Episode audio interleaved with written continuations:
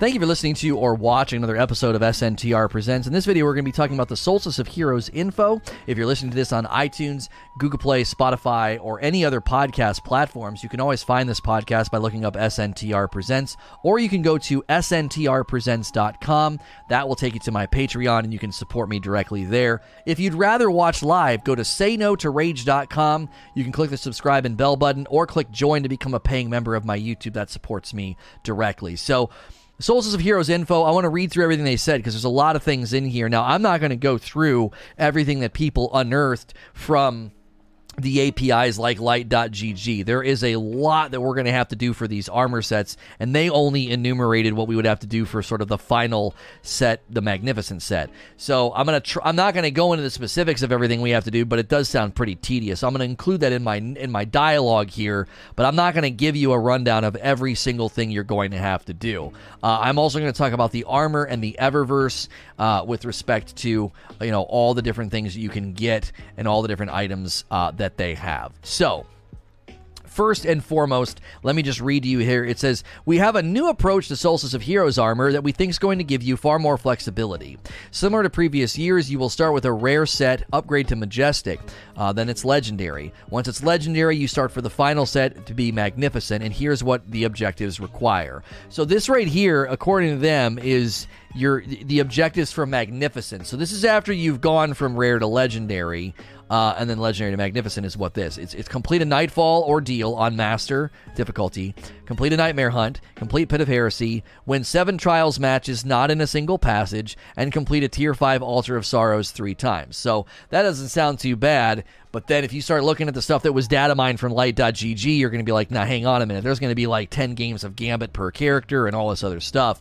It sounds really uh, really really tedious, and it, you know it, it, has me it has me slightly uh, slightly concerned uh, with respect to how it's all going to play out. Then they said completing these objectives will unlock a white glow for your armor, uh, and you need to upgrade your armor to uh, to majestic during Solstice of Heroes. But you can continue to complete these objectives after the event ends. So there's the white glow right there on the screen.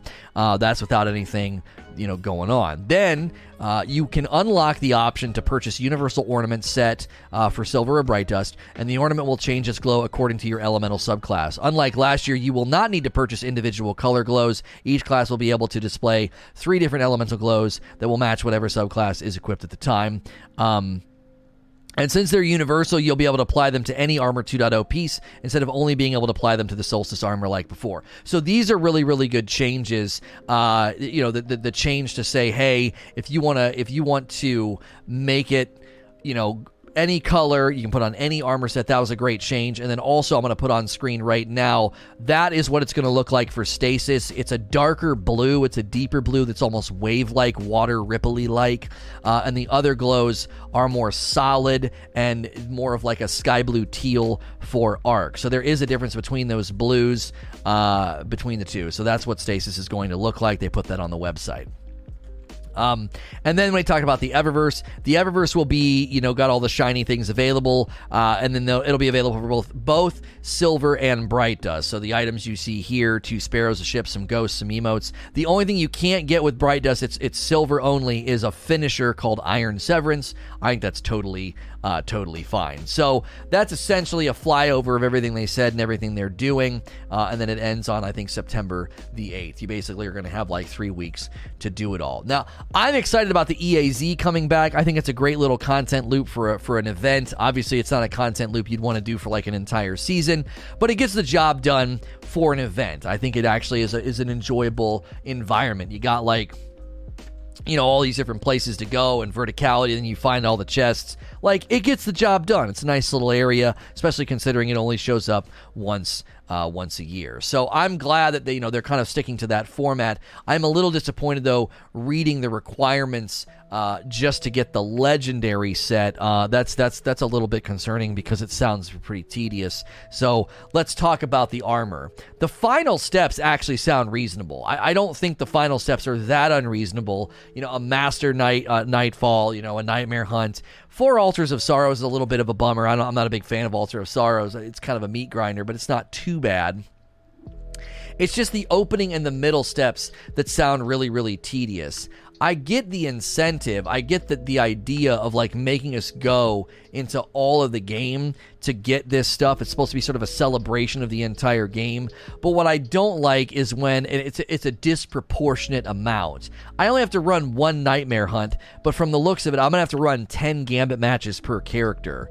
That seems like a bit much. That seems like a tall order. That's a lot of gambit across three characters, you know, 30 total matches. Unless somebody did the math wrong when they, you know, when they looked at all the details. So I really want Bungie to reconsider not this event in particular, but events going forward. We're going to have us be, you know, doing different things.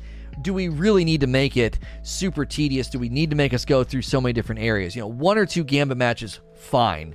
10 seems absurd. You know, and I know people are probably going to zero in on the seven trials wins. Oh, come on, that's unbelievable. How am I going to get seven trials wins? Well, I mean, obviously, in concept, when this was drawn up, maybe trials wasn't going to be in the shape that it's in now with low card farming and all the problems that they've been having. But I actually think that one's not too bad for the very, very final set. You know, you, you can chisel away at it, get two or three wins on a weekend or a day, come back the next day and try again. Uh, the best time to try is probably uh, 20 minutes after reset on Friday. All the good teams are on their way to the lighthouse, so I would try 20 minutes after reset on a Friday. 20 to 30 minutes. Most of those guys are going to be heading to the lighthouse, and you'll be behind them on the card to kind of try to avoid them. I love the look of the armor. I think this is some of the best looking armor they've done for Solstice. I think this is cooler than the last time, and the glows I think are very, very nice. I like that they went the route of universal ornaments and not needing to buy all these different individual pieces. Uh, but the checklist to get the armor to this point just sounds, you know, in, in general, it sounds pretty awful. Now, I know people like to zero in on the Eververse whenever these events roll around and they really try to pick it apart and be, you know, critical. I actually think Bungie has found a really, really nice sweet spot with the Eververse. They make sure you know everything is Bright Dust available except for one item, a finisher, and I think that's fair. I think that's fine. Finishers were literally added to the game recently, and they added a new flourish so that they could, you know, monetize it. I think that's totally fine. It's not gameplay changing. It's just you do a backflip instead of a sidekick or something.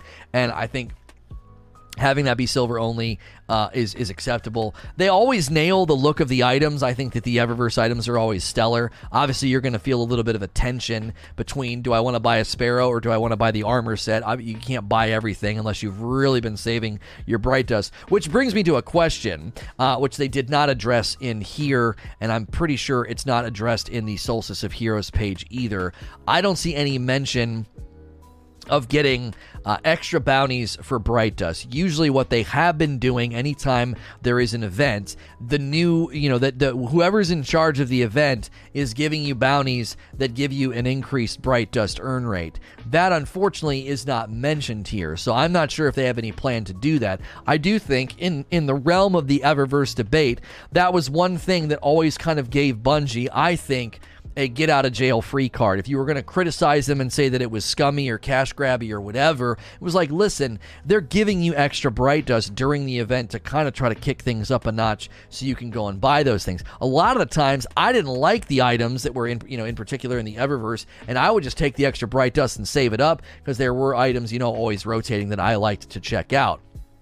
So I do think that's a question that we want to see answered. But the pivot away from individual uh, glow buying, moving it to a universal ornament so I can make my character look like this anytime I want, I think is a stellar change. I think that's the right way to treat cosmetic rewards in Destiny. When they made that pivot to the ornamental system on armor that empowered them to say, look, if you get it, you got it all the time. That was, I think, the right the right change to make to really respect the player grind. Those what happened last year with Solstice was a bit of a disaster. People invested the time and the currency and thought, oh, this is going to be Armor 2.0. It's going to be a big advantage when the new content comes out, and then ended up not being good armor, and ended up feeling like a bit of a sucker punch. You combine that with the stats, you know, stat trackers getting reset um, in in Season of Dawn, and they don't have a great track record right now with sucker punching people. So hopefully, uh, the move to being Universal Ornament will show people what they're truly grinding for. You're grinding for a cosmetic that you can take with you, you know, basically for forever. And I think that is that's the right way uh, to treat these events. I like the EAZ. I like that grind.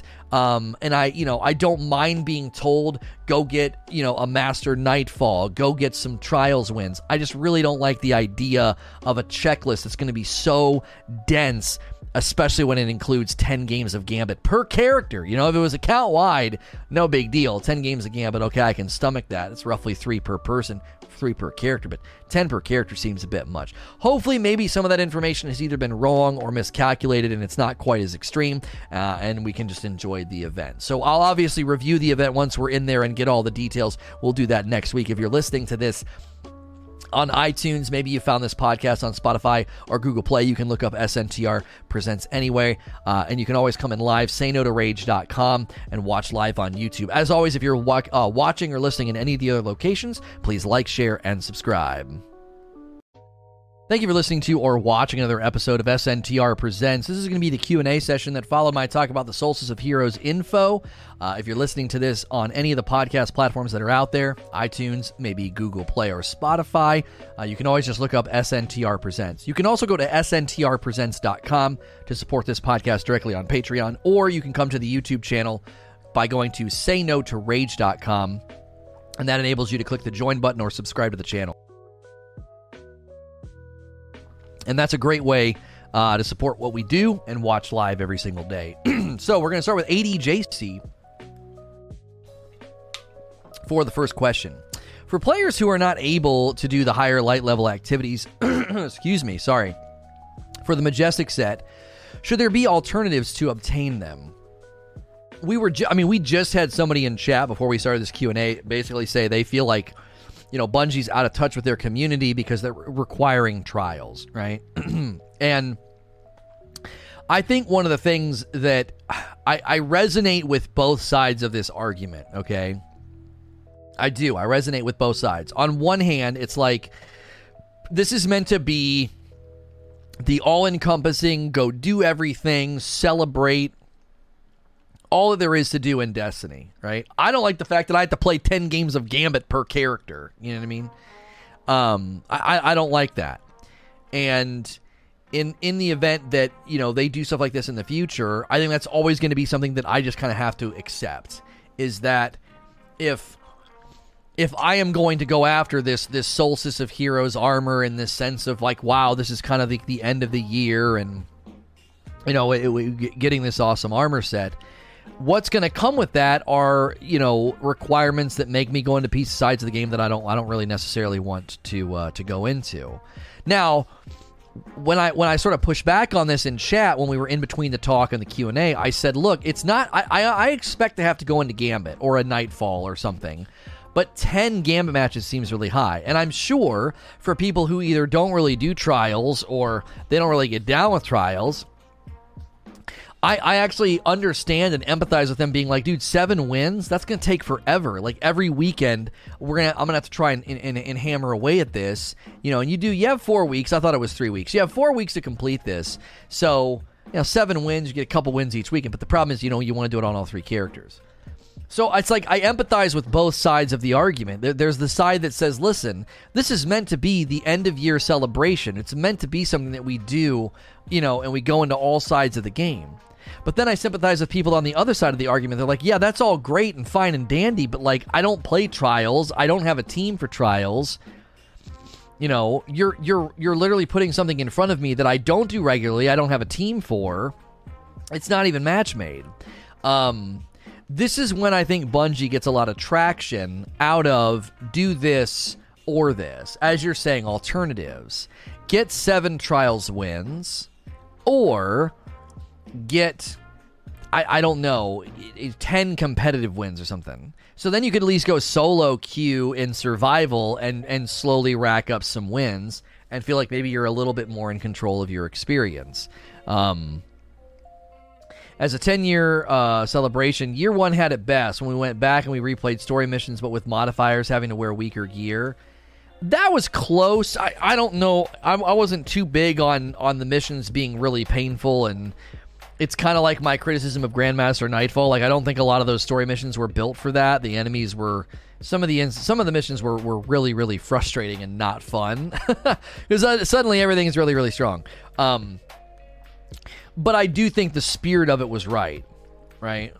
you know, the, the the spirit the spirit of it I think was was was correct. It was like this idea that you know we're going to go back and revisit the story and really celebrate it.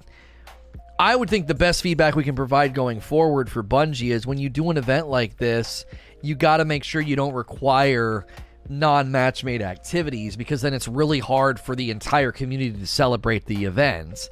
You're putting a barrier between the event and the armor. And listen, as a business, you're putting a barrier between people and the armor and potentially buying the ornament, right?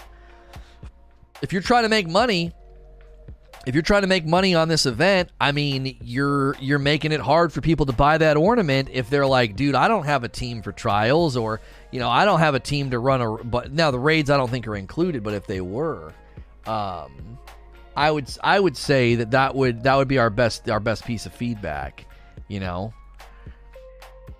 Because it's if it, any anytime you're any anytime you're you're you're gonna you're gonna require people to do stuff, um, you know, and hey, don't do spoilers like that, Necro, because that that that, that just leads to other stuff, and nobody knew what you were typing. I did it. Don't do that.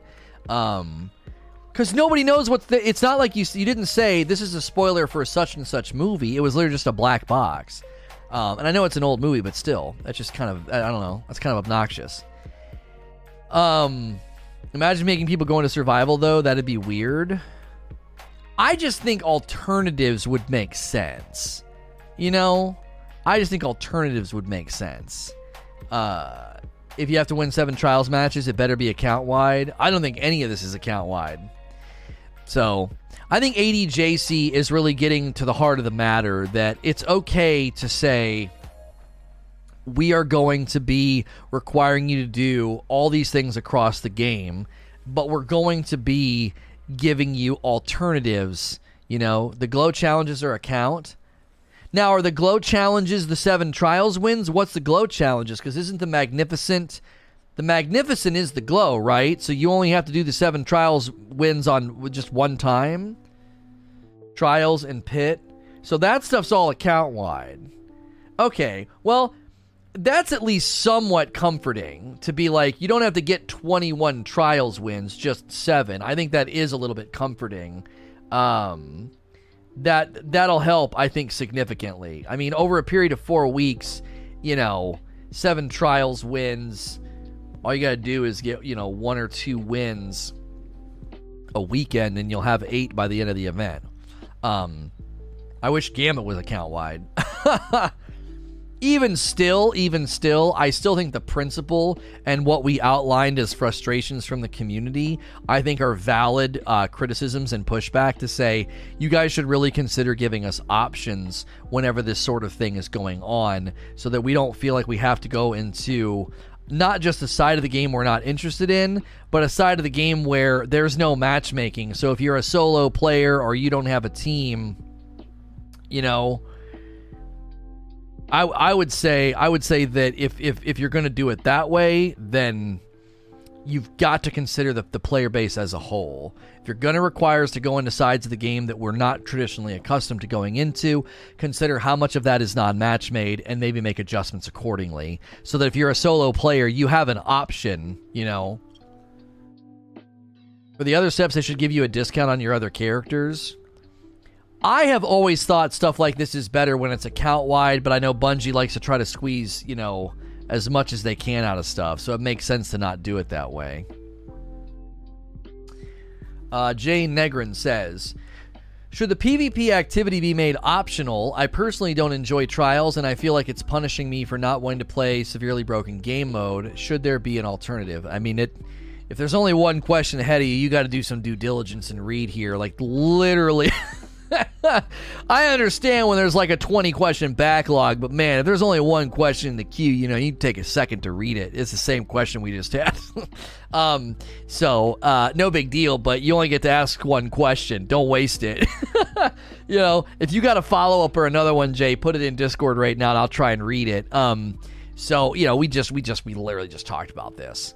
Uh, in in in most cases, I think the real criticism is going to land on trials because of the lack of uh, of matchmaking more than anything. Um, I obviously singled out Gambit because I'm like, dude, Gambit really. And I didn't single out Gambit as like I never want to step foot in there. I shouldn't have to go play that. Blah blah blah. I was essentially saying uh, ten matches per character is absurd. I you know three seems more reasonable. Um, no forges, no menagerie, nothing. Just straight to trials. Didn't even notice I just copied and pasted my question. Uh, didn't make it uh, the right one last night. No, it's okay. It's okay. Uh, it's more. It's more. It's more for you. Uh, it's more for you than anything. Like you only get to submit one question. So I need that Venom shirt. Yeah, this is a good one. I like it. He's he looks really cool down too on the bottom of it. Like he's kind of he's kind of like down across the bottom. But I love the way they spelled his name. When you're up close to it, you can barely tell what it says. So Techno with the next question. Do you think there is any benefit to having the armor challenges be different between classes, and should anything be done with previous year's Solstice sets?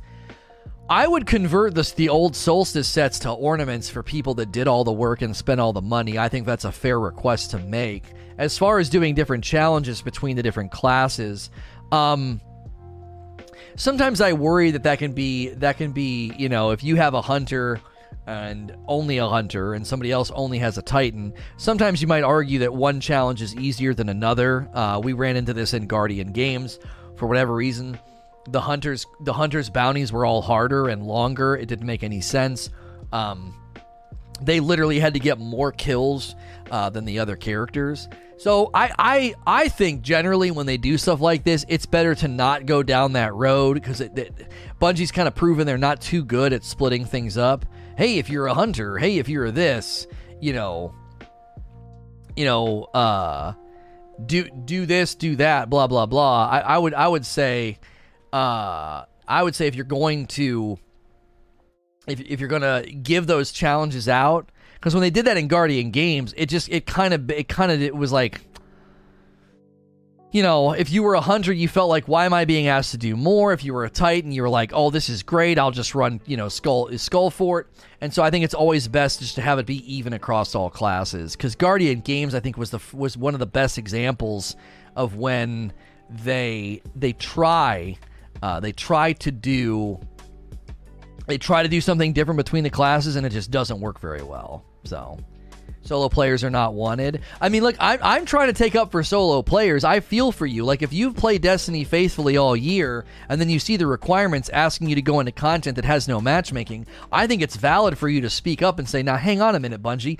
Isn't this event supposed to be for everybody? You've made it for everybody if. There's like a big if, in, you know, on there. And listen, if Bungie wants to sell the ornaments, they're not doing a good job of it because look at the engagement in trials. Like, you're really really whittling down your potential purchasing you know audience. Do you want to sell a bunch of ornaments or do you only want a handful of people you know in the community? It, it, it zoom out here right? A small percentage of people regularly are playing trials. So i i do. I, I feel for the people that are that are solo. And you know you can say destiny's not a solo game. I i i know it's not a solo game but there's a difference between saying, can you make raids or Grandmaster Nightfalls or Trials have matchmaking? Okay. You're asking for something that the end game content identity doesn't line up with. There's a difference between that and saying, hey, this free event for everyone called Solstice of Heroes is really leaving solos out in the cold. I think those are two different requests. One is requesting endgame content to change its very nature and become more accessible, which Grandmaster Nightfalls, Trials and Raids are just not meant to be that way. That's not the same as somebody saying, Man, I'm a solo player and Solstice just doesn't seem like you guys built it for everybody. You know? And that's where I think the real rub is. I think events are supposed to be for everyone. See, you know, uh, Festival of the Lost, the Dawning, you know, the, Solstice of Heroes, Moments of Triumph. These are supposed to be for everyone. And think about it like this. Think about it from this perspective for just a second. When you do Moments of Triumph, there are there are triumphs you can skip and still get the t-shirt and the emblem. If you want the title, you got to do everything.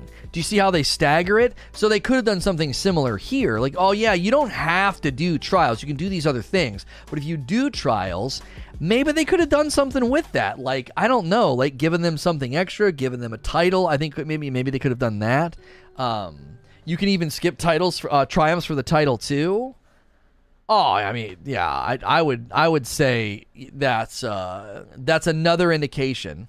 It's another indication that Solstice should have considered similar structure that you don't have to do literally everything. Darksider with the next question.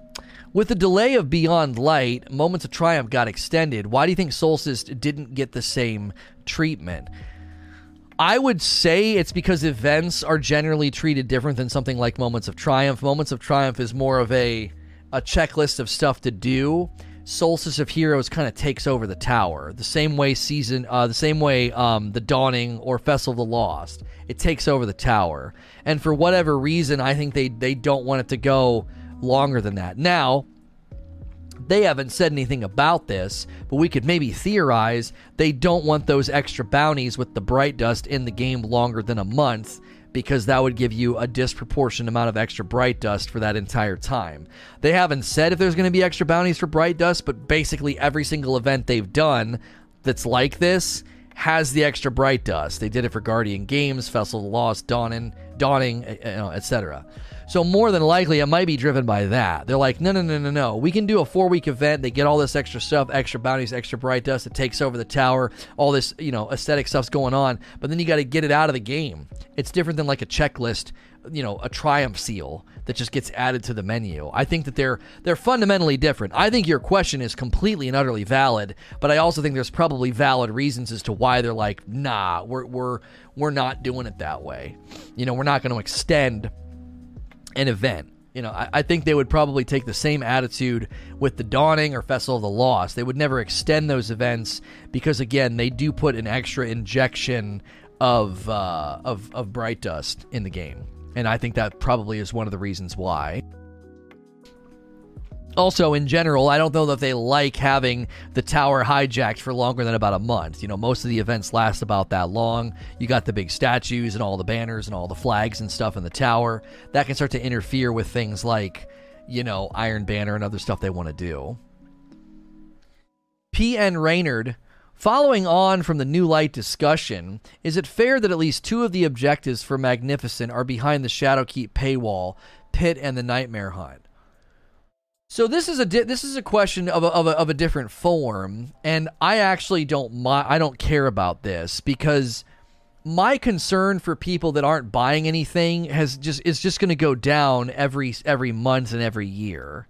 Uh, it's 2020. The game's been out. We're going into our. This will be our. What are we ending our fifth year? And so Beyond Light will be the beginning of the sixth year of the franchise since the game launched in 2014. And if you're spending zero dollars, like you you haven't bought Shadowkeep, which is the expansion for this year, I don't really care if you can't take part in the celebration that's supposed to celebrate this year. Like this is year three celebration. Shadowkeep was the expansion to kick off year three. I think it's totally sensible to say the highest level, the highest level of reward of of Solstice requires you to own Shadowkeep. Um, and I don't want to be mean, but it's like when you're literally spending no money, I don't think you have a whole lot of traction for criticism. Well, that's not fair. I can't get the glows. I don't own Shadowkeep. Well, okay, but Solstice is meant to be the capstone for year three, and the entrance point to year three was Shadowkeep. Um, so isn't this the start of the seventh year? Well, no, because in 2014 they launched. So when 2014 ended, that was year one. Okay, so 2015 begins year two, 16 is year three, 17, 18, 19, 20. Okay, so oh, you're right. I miscounted it. We're ending our sixth year. Gee, many Christmas time flies. Yeah, Frags is correct. We're about to go into our seventh year. We're ending our sixth year of the franchise. Sorry, I did the math wrong. The delay always messes with me. I always think because they delayed it from 2013 to 2014, I need to subtract a year. That's crazy. That's a long time. So because because the game's been out that long, I mean, it's just so so hard to say. Well, I'm playing right now, and as this year four, year four for Destiny 2, year seven ends, yeah, I, I, uh, I don't I don't I don't want to have to buy anything. I think I think that's that's a, that's a little uh, out of step. Um, you know, there, there there were people concerned uh, there were people that were concerned this morning about, you know, or the other day, you know, about pay to win and all that. Oh, what about the free to play players? What about the free to play players? You know what I'm saying? Um, yeah, maybe we could do that, Wheezy. It's real quick. We could do that. We could do some Sparrow stuff. Um, I mean, if you guys want to do it while I'm doing Q and A, I don't have to do anything. I can just sit there and accept the the free chances. Um, you know, I, I think, I think that each year past this year, the free to play players just are going to more and more not be able to make a whole lot of criticism. It's like, dude, buy the game, buy the stuff. Like, you know, what, what do you what do you think is owed to you? How do you, uh, it, it it seems again again it just seems kind of backwards to consistently approach a game and be like, I haven't spent any money and I deserve to be treated in a certain way. And it's like, what are you talking about? you haven't bought any, you haven't purchased anything, and because of that, you know, you're going to naturally miss out on some stuff. I don't think that that's a problem. Necro says, first off, I love the armor this time. It has a lot less ropes. Question. Uh, you think the remix campaign mission should come back? I like the EAZ, but uh, the missions were short and sweet we kind of already had this question. I agree with you, by the way. I think that the I think that the armor looks um, looks absolutely stellar. I think the armor looks absolutely stellar, um, and the glows especially. I really really like the uh, the glow for stasis. I think it looks really really nice. Um, so if if I'm looking at the EAZ as a content loop, and then I'm looking at the campaign missions as like a content loop that was sort of like a linear go, go, go, go, go, and then, you know, the missions were harder. I'm going to argue for my preference here. My preference is EAZ every time. Um, and the main reason I'm argue I'm going to argue for my preference is just because I don't like content that where they just kind of like turn up the the delta. Now, obviously, you guys are going to be like, "Well, Lono, haven't you been in here asking for um, you might have to alt tab and and make sure you're signed in uh wheezy it does not let me join you um you know if if like I know I've been asking for Delta, I know I've been asking for Delta in in in end game content, raids, hard mode for a raid, hard mode for a dungeon. Okay, I know I've been asking for that. I think that is that's worlds different than slapping Delta on like story missions and then I got to run that for Solstice. I just didn't enjoy it. I, I felt like it was kind of painful and kind of irritating. Um, you know, if anybody wants to join us for the the Sparrow runs, we're going to do three Sparrow runs really quickly. See if we can't get the the mods or the Sparrow from the uh, the Scourge uh, Sparrow checkpoint. Um, so I'm a simple, you know, I'm a man of simple tastes you know, I like small, loopable content. I just do. I, I, do. I like, I just run it, drops, run it, drops. Like I, I am. I'm a man of simple tastes. And so I don't like getting into all that complex stuff. Now, obviously, when I argue for like hard mode raids, hard mode dungeon, I'm asking for more depth in the end game, but that's very, very different than asking for content loop on an event to be painful or hard. Um, content loops for events i think should be pretty pretty pretty simplistic uh, and straightforward and to the point um, and and the reason and i got and i have reasons for that i just it's supposed to be you know kind of lighthearted and and it, and it is lighthearted, but at the same time, it's not lighthearted because you got to get seven trials wins, you got to play 10 gambit matches. Like, there's a lot of things that's requiring you to do. I don't want, in addition to all of that tedious checklist, to also have to go play missions with a Delta where everything's really, really strong. So I can understand. I can understand that there are people that prefer the other, you know, those old missions with like the the Delta modifier uh, turned on. I can I can understand people that like that. Um, but at the same time, I am just not. I am not a fan. Uh, I'm not a fan of it. We, I think we have a. It's called. I think the command is join code. Um. So, next question from Bradley. Last year, Bungie assured players that the Solstice sets would be reissued for Armor 2.0. What we got was low stat roll trash armor. Should players be allowed to use ornaments they earned or bought?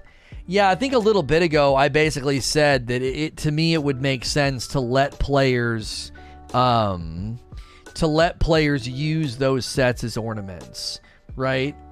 If you've if you have done if uh if you have done the solstice stuff last year and you have the solstice sets, I feel like they should just convert those into universal ornaments. You know what I mean? Yo, what's good, Mystic Knight? Thank you for being here. You know, I I think that's fair. And uh, Ski Stream, I saw you come in and say hi as well. Thanks for being here. I think that's fair. You know, I'm not gonna I'm not gonna die on that hill, but especially after kind of what what happened last year, it was a bit of a it felt like a bit of a flub. It felt like a bit of a flub. People I think were justifiably angry, and there were there were there were elements to you know to last year that that they fixed this year. Uh, the, the, the the number one thing I like that they changed is that I I don't have to buy each individual glow. That that was a was an enormous mistake last year.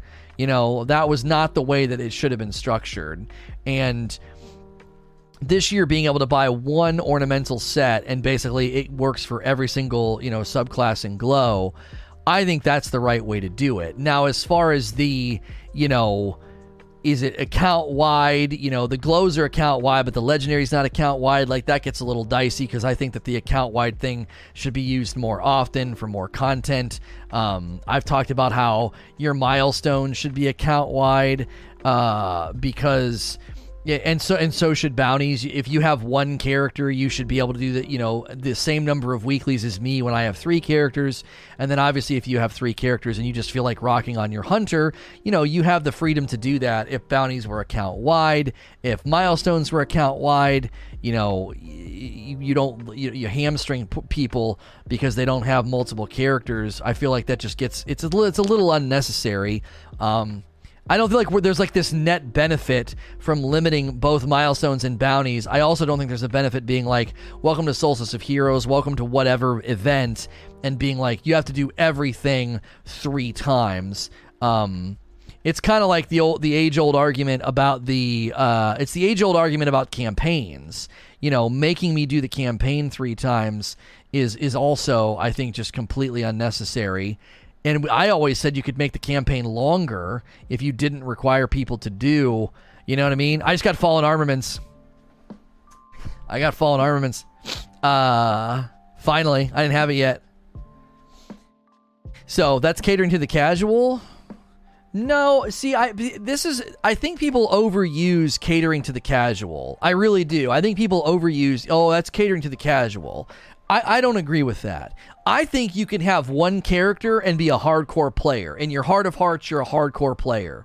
You're here every day, every week playing the game. You're doing your things. You're checking your boxes. You do the events. You love the events.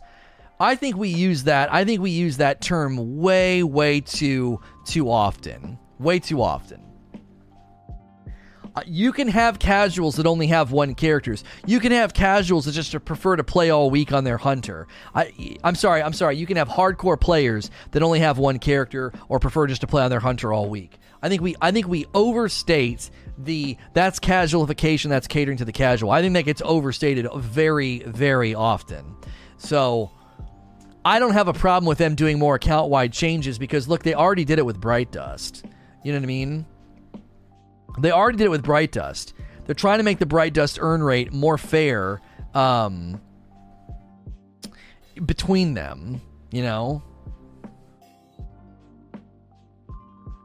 Next question from Raurus.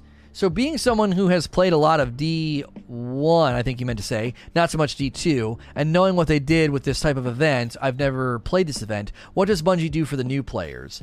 It doesn't necessarily feel like it's designed around new players. You know what I mean? It it doesn't it doesn't it doesn't seem like they designed this for new players.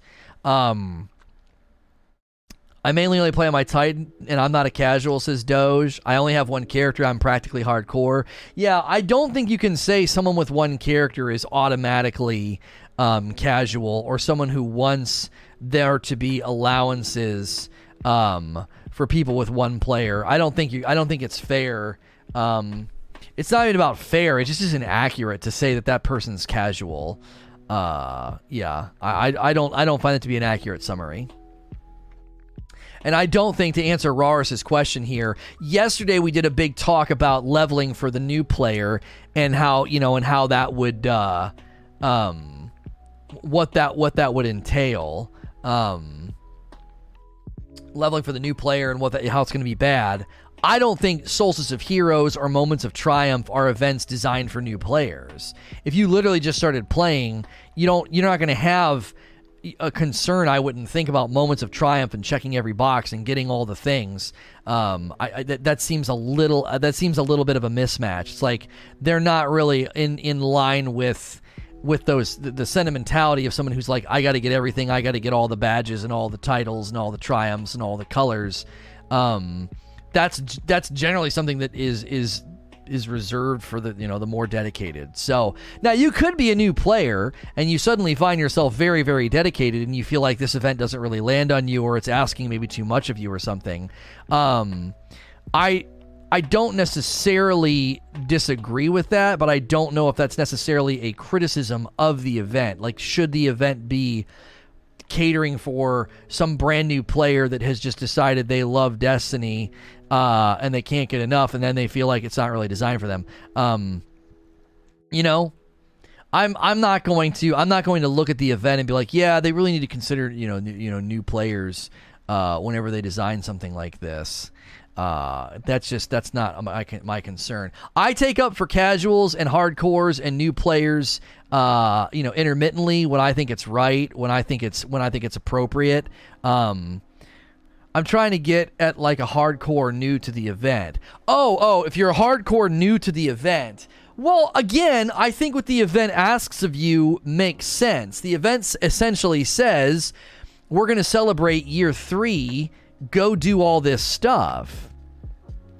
Little never survives the sparrow race? Yes, I did. I just survived the first one. Um, you know, go do go get all this stuff. I just got fallen repurposing. What on earth is that mod? Fallen repurposing?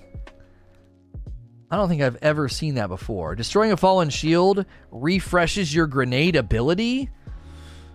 Well, that's silly. Um so yeah, if you're new, I don't think it asks you to do anything that's not in line with the identity of the event. I feel like the identity of the event just makes sense. It's like go do go do this stuff. It's all it's the whole it's the whole game, you know? It's the whole game, basically. Two mods, streamer loot for sure. That's right, that's right. That's right. I survived the first race too, by the way. Hunter says, uh what do you think of next year's Solstice switching to event to be SRL focused? Much love. I just man, listen, I know people really, really want to see, you know, Soul. Uh, uh, sorry, I'm sorry, Sparrow Racing League make a return. I know, you know, I get it. I, I don't have, I don't have a dog in this fight anymore because if, if Bungie can somehow. if Bungie can somehow manage to get a team to build SRL and, and, and to bring it back and it doesn't pull away from the rest of the game, then I'm fine with it. I'm just always concerned about SRL having no depth, no real true longevity. It's not really tied to the game in any any respect. And I feel like it takes a decent amount of time and, and, and size in the game because the courses have to be fairly large. If they're going to build areas that are that large, I would much rather it be something that's not SRL, right? I, I really do. I really would much rather them build something that large and have it not be SRL. Because I I just I don't know. And I know I'm I know I'm arguing from opinion here. I know I'm arguing for opinion, but it or, or or from like the subjectivity of my own my own preferences and what I like and what I don't like. But man, oh man, wouldn't you much rather have a new planet, new location, new activity like Prison of Elders, new loot grind? It's like you you want them to build these big giant the courses are enormous if you actually think about it they're basically the size of planets. I mean, they're they're giant circles. You remember the plague lands? A sparrow racing course is essentially the size of one drive through of the plague lands. You start at the beginning of the plague lands and do that full circle. That is essentially that is essentially a a a Sparrow Racing League course, and I don't know when when I'm looking at PVE especially, and I'm thinking a content loop. I just feel like there's so many other things they could invest in, and Sparrow Racing League's kind of gimmicky. Um, and I know some people be like, well, they build things like the EAZ, and they build things like that was really unfair. They build things like you know, the, the cursed, uh, the haunted forest, and the, the, this forest and that forest. They have the two forests, you know. Um, and you know, and people are like, oh, they build that, and it's like, yeah, those are relatively small. They're reusable. It's a content loop. There's combat. There's bosses. There's loot.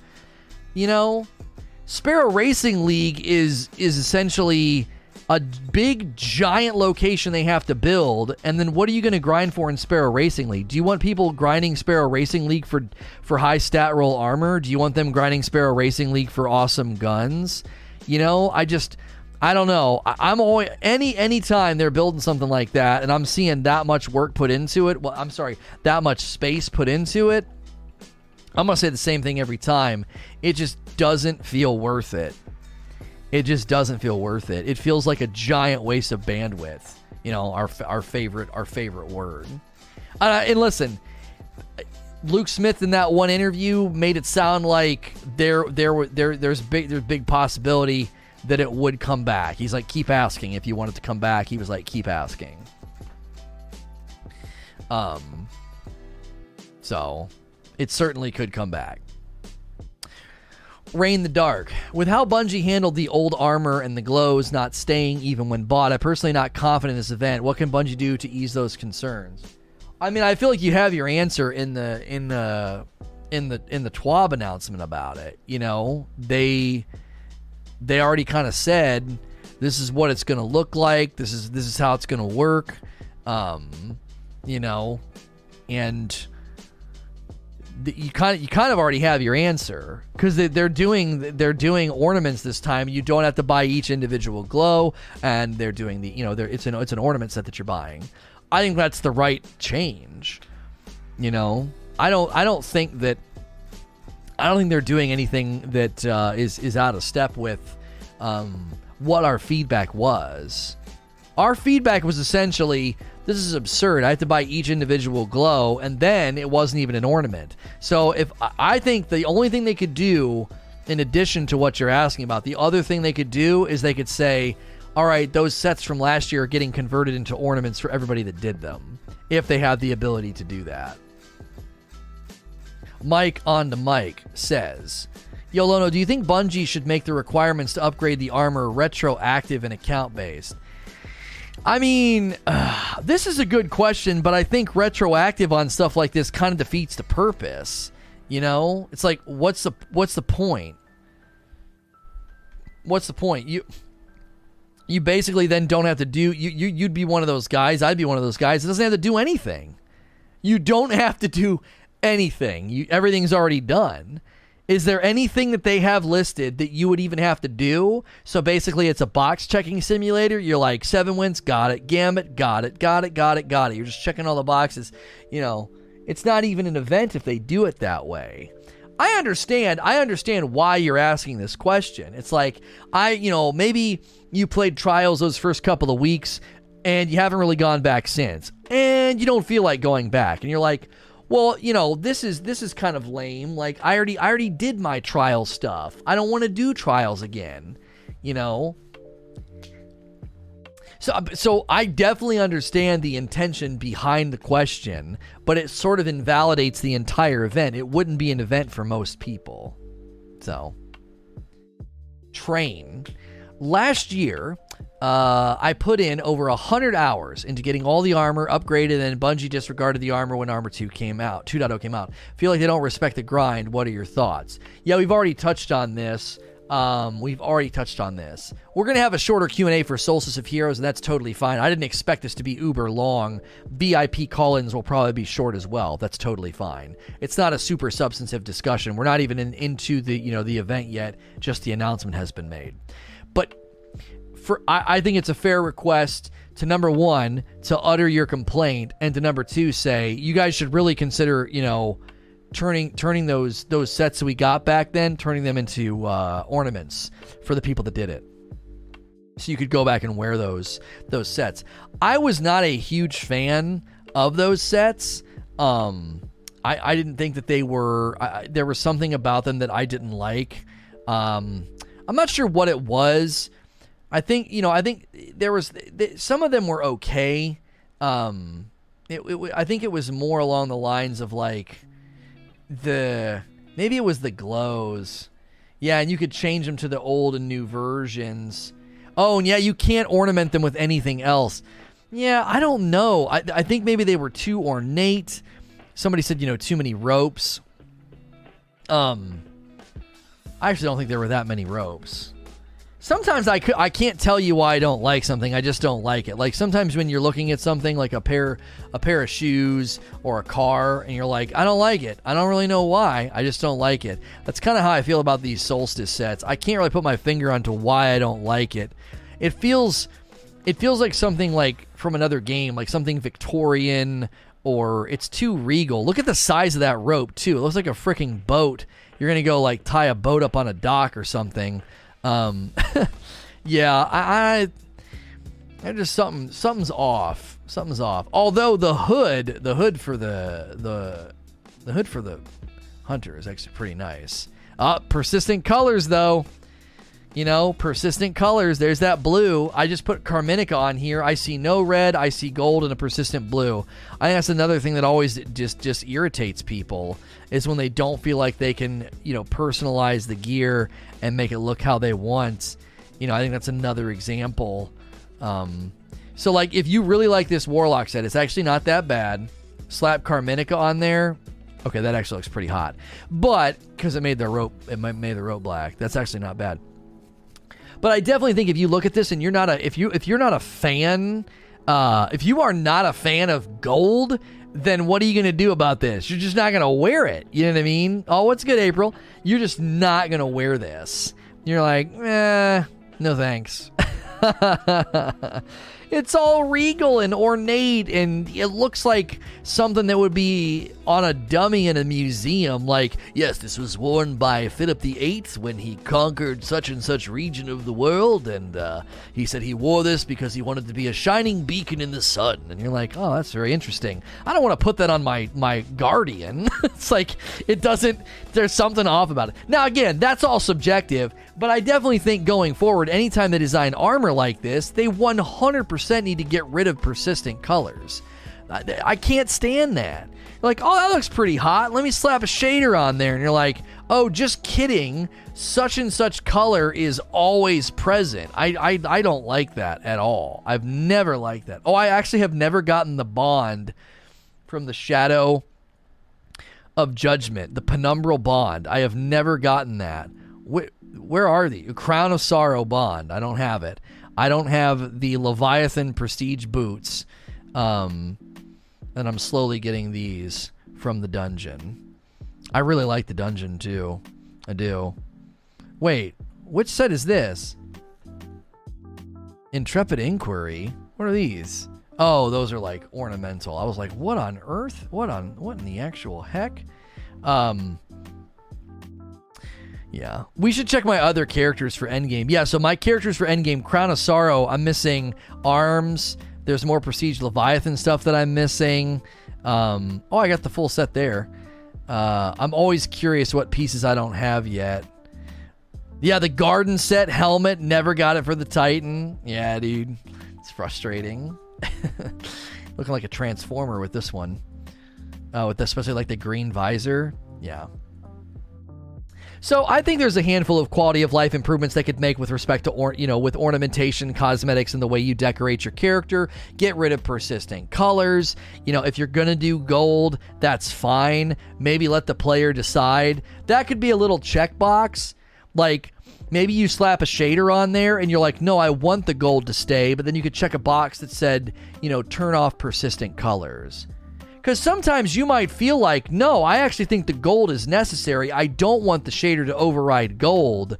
Um, that could be a good way for people to feel like, hey, you know what? I, I am gonna slap this shader on here. I hate the gold. I love the gold, and then you just give them that um, you know, you you give them that option. So apparently, the vehicle that I'm that I was using on my Titan has it says something about a Titan. Where did you get that? What what are you? Oh, it's a vehicle, Aerolite HW42. Which vehicle is that? It says your your big Titan butt. I didn't realize that was in the game. What season is Arrow Aerolite HW from? That's not. Is that the one? Oh, it's right here. Aerolite HW42. It says Marcus Ren says, "Here, try this one. It's got a low center of gravity, like you and your big Titan butt." I've never seen that that uh, that flavor text before. That's funny, man. That's funny. It's not being mean. You do have low center of gravity as a Titan, dude. Pooty man. That's right. Look at my Titan. He's thick. I actually think this is one of the best. This is the best my Titan's probably ever looked, dude. Just like a thick mech monster and a nice big lion sparrow behind him. Like if this guy came rolling up, you'd be you'd be impressed. You'd be like, oh dang, this guy's gonna save the day. He's looking good. Ashen Hollow. So with the glows being universal ornaments, does that mean we have to use our base armor, meaning we can't apply the other Eververse ornaments? Or will the layer go over top, like the Lux Warlock said? No, it's gonna it's gonna work like any ornament, Ashen. Like you're gonna come down here and it's literally gonna change the appearance of the armor. The ornaments don't go over top. The ornamentation is literally a, I mean, we call it an ornament, but it's an armor set. Like right now, my Titan is 100% ornamented. Here, I'll put the chest piece on. That's all. Those are all ornaments. Truth be told, it's a it's an armor set. It's just it's just in the form of an ornament. It's an entire armor set with its own unique, you know, geometry, and it just functions as an ornament instead of a full instead of a full armor set. So I, uh, I, I, I'm not. I don't. I don't know why you would think you'd be getting anything else. Those ornament sets you're seeing on their website, it's like it's literally when you equip, when you equip these ornaments, that's what you're going to look like. That now, I think when you get the legendary set, yes, it's going to look like this. But if you override that legendary set with an ornament, it's not going to look like that anymore. Now, obviously, this set is identical to the ornamentation because the ornamentation adds the adds the subclass glow. But it's still I, there. There is not a. They're, they're not going to like wrap you. It's not like a skin. Well, that is a giant image. Why is it loading so slowly? I feel like I'm on dial up. Do you remember that? Like click on a picture, you know, like yo, check out this picture of this Corvette. My cousin sent it to me. You're like, all right, cool, and you click it. It's like tick, tick, tick, tick, tick, tick, tick, tick. So I was wondering if I could make my Lux Warlock glow. No, no, no, no, no, no. This is it's not a glow. It's a, the armor set glows, and then you can make it look like that when you buy the the Eververse thing. So the set itself just comes with a with a built-in intrinsic glow, right? Sorry, Distorted. I didn't see what you said. They won't make those ornaments yet because that would de incentivize people to spend money on the new sets. Bad business move to make the old ones ornaments. Or they could. They. No. I don't think that would be a de incentivization. I don't know. Lono, you're forgetting that we'll be able to make any armor a transmog set in a couple of seasons. Now, I I'm not forgetting that, and I think you potentially are overstating. They've not said any armor set. They've not said that. They could say, nope, it's got to be only new armor or only armor from this season forward. It cannot be any armor set. So I, I think you're you might be right, but you might also be accidentally overstating it. We don't actually know how it's going to work. They could limit it according to a certain time frame. They might say like, nope, you can't transmog something from the collections. They may limit it. Turning literally the entire game in, you know, into a potential uh, into a potential transmog, every armor piece it, being a potential ornament, I think is is is, a tall order. So I don't know if they're going to be like literally every single uh, every single piece. I that that's that may uh, that may not happen. So if um if if they're gonna do if they're gonna do events like this and they're gonna have like you know ornamentation and eververse ornaments and glows and stuff it does seem like this question from you know ashen a really really good decision uh, would be to let you put glows on any armor you know why would they tell us to save armor well greenside they're telling you to save armor right now because they don't know what they're going to do they actually said in the thing they're right now in the planning stages. So when they're like, yeah, yeah, save your armor, it's because they have zero clue how it's going to work. I mean, to be fair, they're saying save your armor. Does that mean I should literally pull everything out of the collections and throw it into the vault so I have it quote unquote saved? Like, I don't know. I wouldn't read too deep into them saying save your armor. I think save your armor is another indication that they have zero clue how this is going to end up, you know, panning out. Oh, that's the wrong mouse. Um, Corey Way says, Have they ever talked about what they were doing with the previous Solstice sets? You think they might be able to ornament those with transmog? Yeah, we've talked about this quite a bit this morning. You just might not have been here. I think they should turn them into uh, ornament sets for people that did it. I think they should do that. At the end of the event or middle of the event, they could say, listen, anybody who did the Solstice set last year, we're going to turn that set into an ornamental set. Here you go. I think that would be fair. Now, Distorted Sama disagrees with me. He's like, I don't think, you know, they're going to try and make money. It's going to de incentivize people. I don't agree with that because these sets are so different and these sets are really, really nice. I think the arm, I think the armor design team's getting even better. They're getting they're getting better and better at designing the armor sets. Because when I look at these, I look at these sets, and then I look at what I'm wearing right now as a Titan, and then I look at the Saint 14 ornaments from la- from Season of Dawn. I think they're getting better and better at making armor look really, really, you know, intricate, involved, and clean. I feel like as this as Destiny 2's life cycle has gone on, the team in charge of or, you know armor design has gotten better and better at what they do. Um, do you think any ornament design projects will be given to Microsoft Studios? Oh, I have no idea.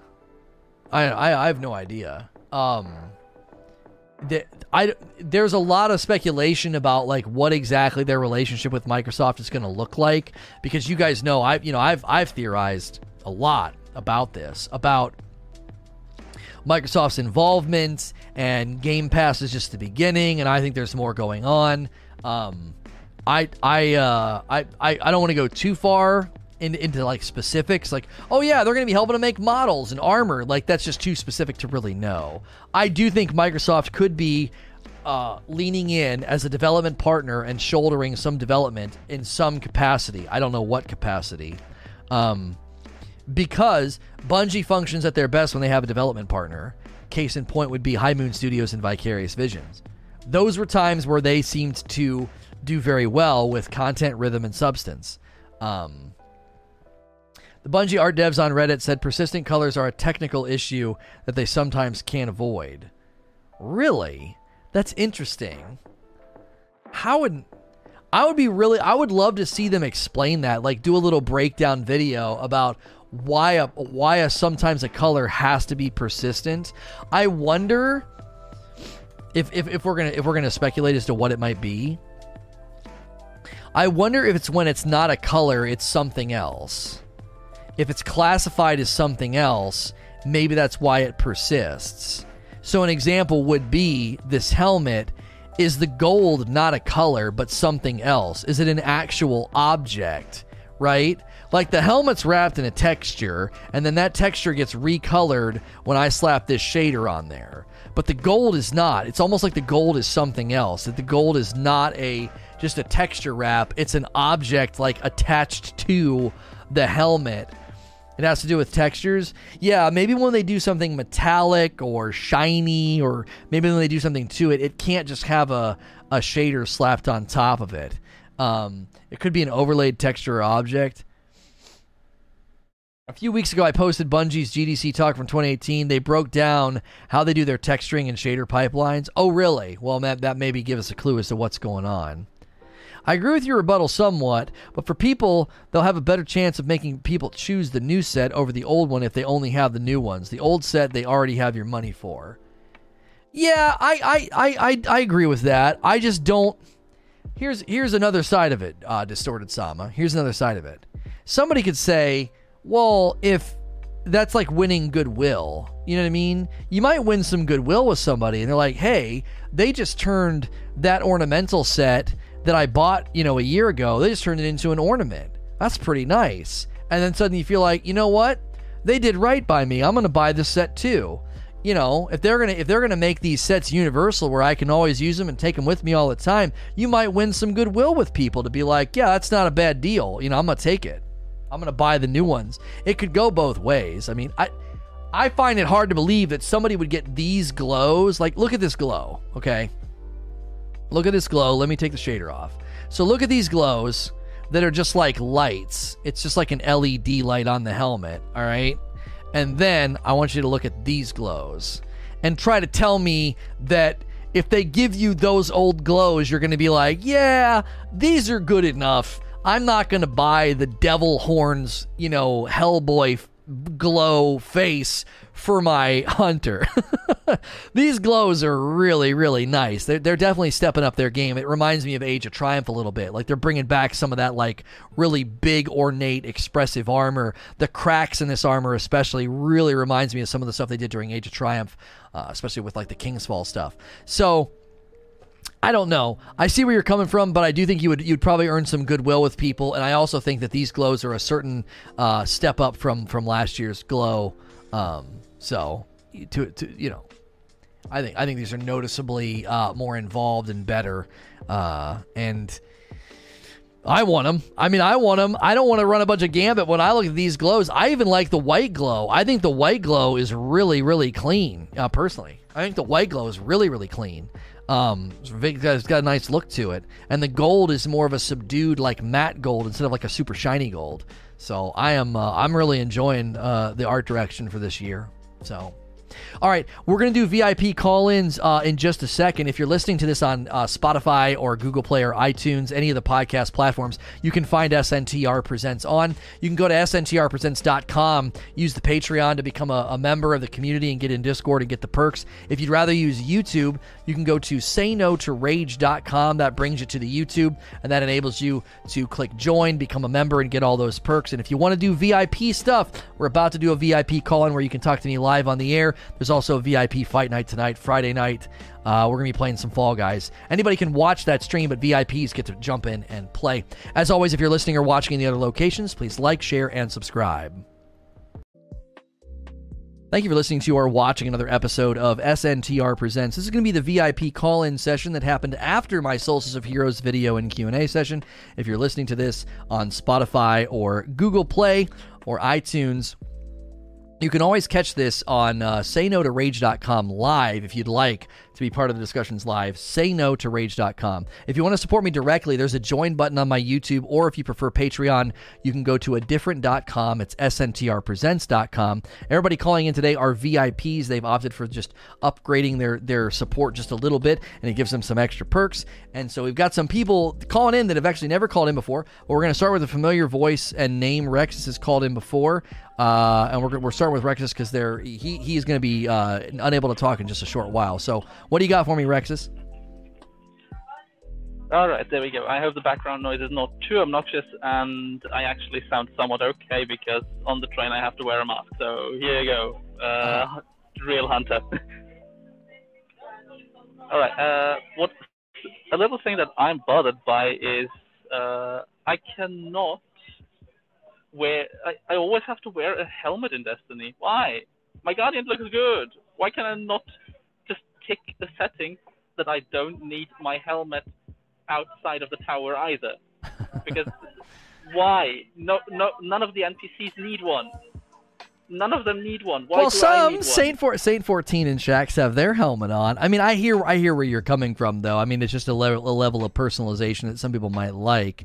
Um, you know, they let you take it off in the menu or whatever. There, I think there was a game. It might have been. Uh, I think it was Diablo, where you could say like, I don't want my helmet to be displayed. Um, and I think I would opt to that. I would opt for that because sometimes I'd get a great helmet with all the stats that I needed, but I thought it was ugly, so I would disable it. And then they came out with transmog, and I was fine with it. I was like, yeah, let's just do that. So you know, I I definitely understand where you're coming from. I mean, you know, Shaxx and Saint 14, they leave theirs, you know, their their helmets on. Um, Shaxx's head is the helmet. yeah. So, I, you know, I I'm never ever gonna gonna make a video or a demand or a post about this, but I could certainly see Bungie saying, "Yeah, you know what? You can disable your helmet in combat." Um, it might get a little weird though for Crucible because people do like to be able to see what you're wearing, and if you disable an exotic, I mean, I guess they would see the icon instead of the actual helmet. Um, at this point, though, I, I don't see them doing it. it. It does seem like it's part of the game where you see a Guardian and they're fully decked out in their armor, and if you want to see the more personal side of them, you'd have to go to the tower, you know, in order to see that. Then at least, though, during cutscenes, put the helmet off, or let me adjust the setting that during cutscenes there is no helmet, because that always pulls me out of my character. I mean, the fight is over, I'm just joining in somewhere like, yeah, it's really relaxed here, and I'm still in my full helmet and gear and having my weapon ready, and the, as the other NPCs like, yeah, it's all fine here, don't worry. Like, can I just transmat it off? At least that. I'm not asking for a lot. I'm just asking, it always pulls me out of character. It always pulls me out when I see when I can't see my face, when I can't see my reaction to something. Yeah. Like, we don't get text from our guardian. Our guardian won't talk.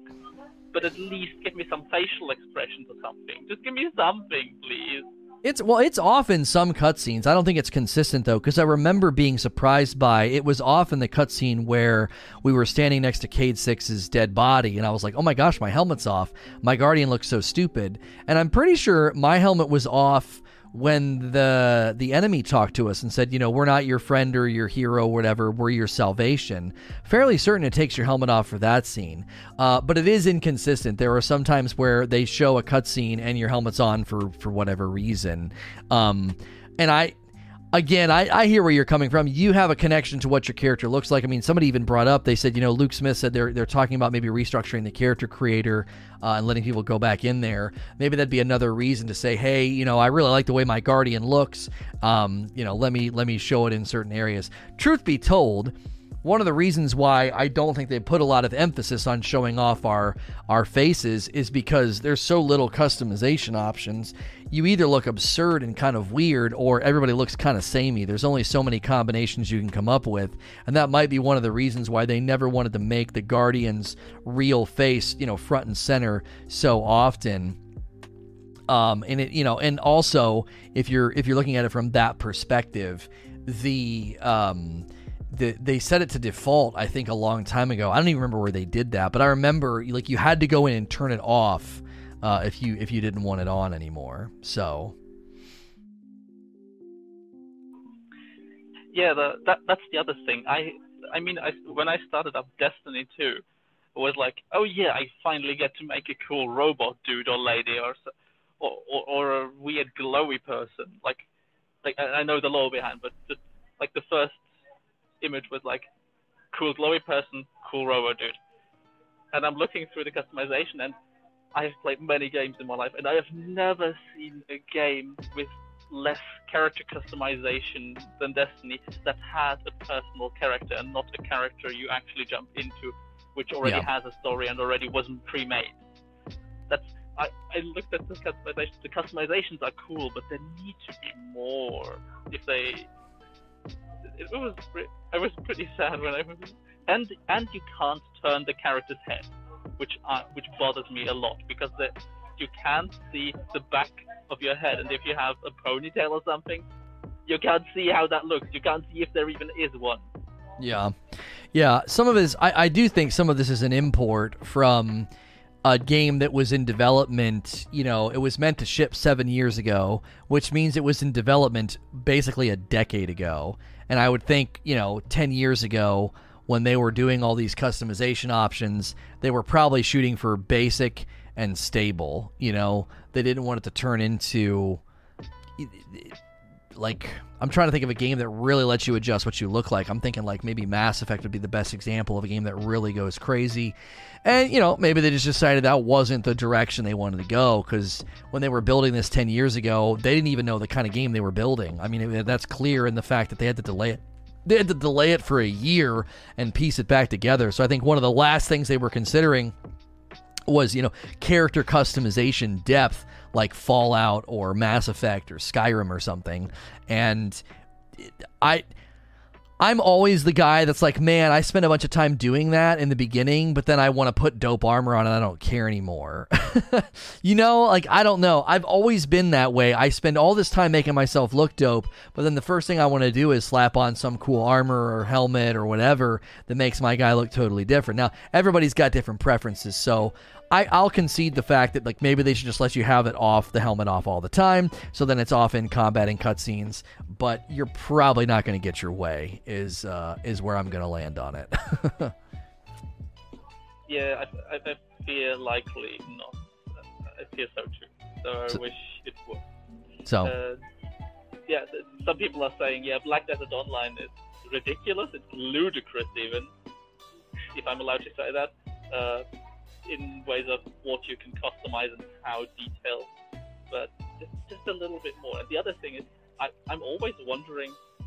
I, I'm playing an exo, like with with humanoids, like like or what are more humanoids, like uh, humans or uh, awoken. Mm-hmm. I can mm-hmm. kind of picture how they would look but I have no idea, honestly, how an exo would look without the arm. I have no idea how my hands look under the gloves. I have no idea how the chest looks. I have no idea how my legs look. I don't even know what kind of feet my exo has. am am I just a robot head slapped onto a suit of armor that is loaded up with air? Well, you can get an idea if you go and talk to Banshee. I think. I mean, I think they've put um, they put exos in the game enough that you. I don't think Banshee's wearing any armor, is he? And I think you could see Cayde's hands um, to a certain extent. Um, I I get where you're coming from. I in in one respect, I, I I just don't know if that's the game that they're shooting for. Like I feel like sometimes we're we're wanting Destiny scratches an itch that other games scratch, but then you're like, but I want to be able to do X, Y, Z. I want gig- uh, an example I would give you is I want really, really big, giant open spaces. Well, in my experience, when I play games where there's these big, giant open spaces, like in Elder Scrolls Online or like when I play Defiance, there's a lack of, you know, I don't know. There's a lack of sharpness and fidelity and, and crispness. And there's one thing that you know the, the the Bungie and the Destiny areas are always so amazing at. It's the the, the the sense of this is a this is a real lush world. This thing feels alive. And some of these other games where the areas are so big, I feel like you lose that sense of it's alive and it's real and it looks really nice and real you know, again, the fidelity's a little bit higher, you lose some of that. They have to turn a lot of that down because the render distances and the texture replication, you know, they're they're copy pasting textures on mountain walls and rock walls and stuff just to to, to keep server load and render load at, at a reasonable place. And so sometimes I wonder if we approach Destiny with a request that's just sort of like, that is great. That you know that level of customization is great, but I feel like Destiny leans into customization in a completely different way where the way that I look right now is just phenomenal. And if I go, if I go right now and I turn my helmet uh, to to be off in in the tower, I, I don't know. I feel like I look ludicrous. I it, it's and I feel like my my awoken Titan looks pretty cool. He's got his hair, he's got his hair kind of you know slicked back you know, and he's got like a decent look, but it's like this teeny little pea-sized head on top of this gigantic body. I look like, you know, Mark Ruffalo in the in the Hulkbuster in the Avengers movie, like this teeny little head in this big giant suit. Um, I don't know. I I hear where you're coming from, but I just I don't feel like these faces that we designed however many years ago I don't really think they square with Bungie's philosophy for customization. I feel like the ornamentation and what I look like with this helmet or any other helmet or any other armor set, like that's their goal for customization. Yeah, I I know that is more wishful thinking. Though the, the part with the um, with having an option to enable or disable my helmet always in every cutscene would be it would help put it more together and make it feel a bit more together. Yeah, yeah. All right. I'm gonna I'm gonna I'm gonna move on because because uh yeah I appreciate the call though dude you've always got good uh good things to say Agent Atwood I'm coming your way if you are ready Mr. Agent Atwood what do you have for me today uh, I'm just kind of curious. Just wanted to make it quick, but I was just wondering of all the events in the game, which was personally your favorite? Mine would probably be Festival of the Lost. Mm-hmm. So, yeah, I'm trying to think. That's a good question. Um, why did you like Festival of the Lost so much? Personally, because I've always had a great experience with Halloween. It's always been my favorite holiday. Uh, my family's always been you know, kind of a Halloween. They've always been the creepy sort, so I've always preferred Festival of the Lost because of all the masks and the tower's always so decorated, and they've always mm-hmm. done so much better than the Dawning. So I just kind of wanted to see what you thought.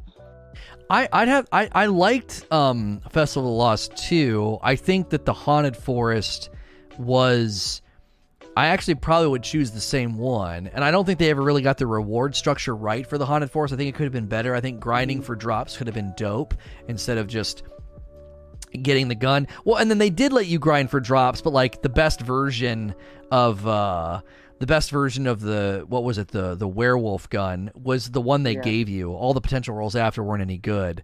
Um but I like it because you could go in with the masks and the perks, and it got really, really fun. Like if as long as you stayed in the air, you were like invincible. Uh, and that dude's like swinging his axe. And what was the one that took us to the Verdant Forest? I liked that one too, uh, because that was the one where you could get like infinite shield throw with the Titan with the one build because there was certain things that activated in the Verdant Forest, like a really high melee generation uh, Revelry, yeah, yeah, yeah. Revelry was dope too. I actually think that version of the forest might have been my favorite because you could just keep going, and then there was like the five chests and the five boss, and th- those uh, you could spam nades. I like spamming melee. It was literally an eternal as you ran Doomfang and you ran the Revelry perk that gave you uh, the increased uh, it might have been spamming nades, but it registers the, the, the shield throw as a grenade throw, maybe, and you could just keep throwing the shield. It was really really fun. Um, either of those I would pick. I think mainly the reason though is because the actual content loop and the activity is so enjoyable. That's why I pick it.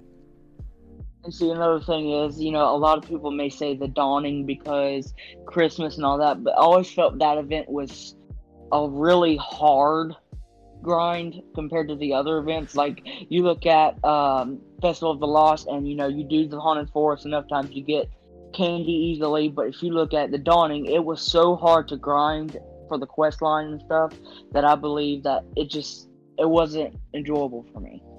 Yeah, yeah. I wonder if sometimes Bungie's philosophy is that every event should feel a little bit different. So you will have a favorite. It, it would be kind of weird if they were super homogenized and they were all so similar that the only differences were the cosmetics. I'm I'm I'm, I'm curious if that's part of the reason why you know Dawning, Festival of Lost, Solstice of Heroes, Revelry, they all have a different feel and a different delivery, and that's probably why I would I would wager to say I think I think it was Seth Meyers was being interviewed about SNL and he said if you know if, if one episode of Saturday Night Live ends and there was one skit that really got you laughing and two that you enjoyed that was a success to them. They they didn't they didn't go they didn't set out to make every skit land on every person and I think there's probably a similar approach here that every event is not necessarily meant to land on every person. The fact that you have a favorite and you have ones that you don't like as much I would wager to say that's probably a success in Bungie's book because they're they know that if you don't like it, someone else probably does, and vice versa. So whenever you're in your favorite, you know, you're in your favorite event, there are probably people that don't like it as much, if that makes sense. Yeah, and you know, I believe, you know, you look at events like Festival of the Lost and the Revelry and Crimson Days, they're very similar in how they're set up.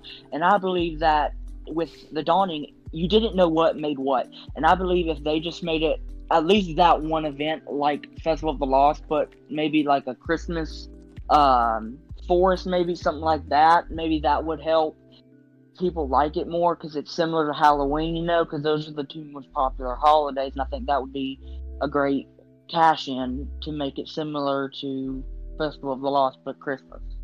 Yeah, Yeah, I can agree with that. That's not bad. That's that's pretty good feedback. So, But that's just my opinion. So okay.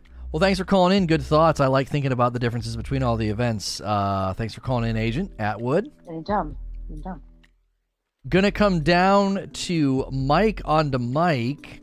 What do you got for me today, sir? What's good, man? What's good? Um, let's see. So I've got two questions, really Okay. quick. Um, the first one is about the solstice armor. So last year, you know, we did all the stuff, got the legendary set, glows, all that, right? Mm-hmm. And Bungie came out and said that you know it was going to be Armor 2.0. So everyone was excited. Everybody grinded for it. Everything, right? The minute Shadowkeep came out, I think maybe two hours after it came out, Mm-hmm. I immediately deleted it. Like I didn't need it. Didn't Yeah. need it. And I was upset about that because I, I put time in it, you know? Yeah. So I'm looking at this event, this year's event, and everything kind of seems similar. Mhm. So my question is, what's gonna stop us from doing that again? Like not using it. What's gonna? Because I've got like I've got like two Iron Banner sets. I've got raid armor. I've got like I've got all these different armor pieces from like every season. I've got like three or four armor pieces from every season. yeah. You know, so I don't need another one. Like another one is is too much, honestly. I mean, my vault's almost full right now. So what's gonna what's gonna make me want to use that besides the glows, besides the cosmetic appeal?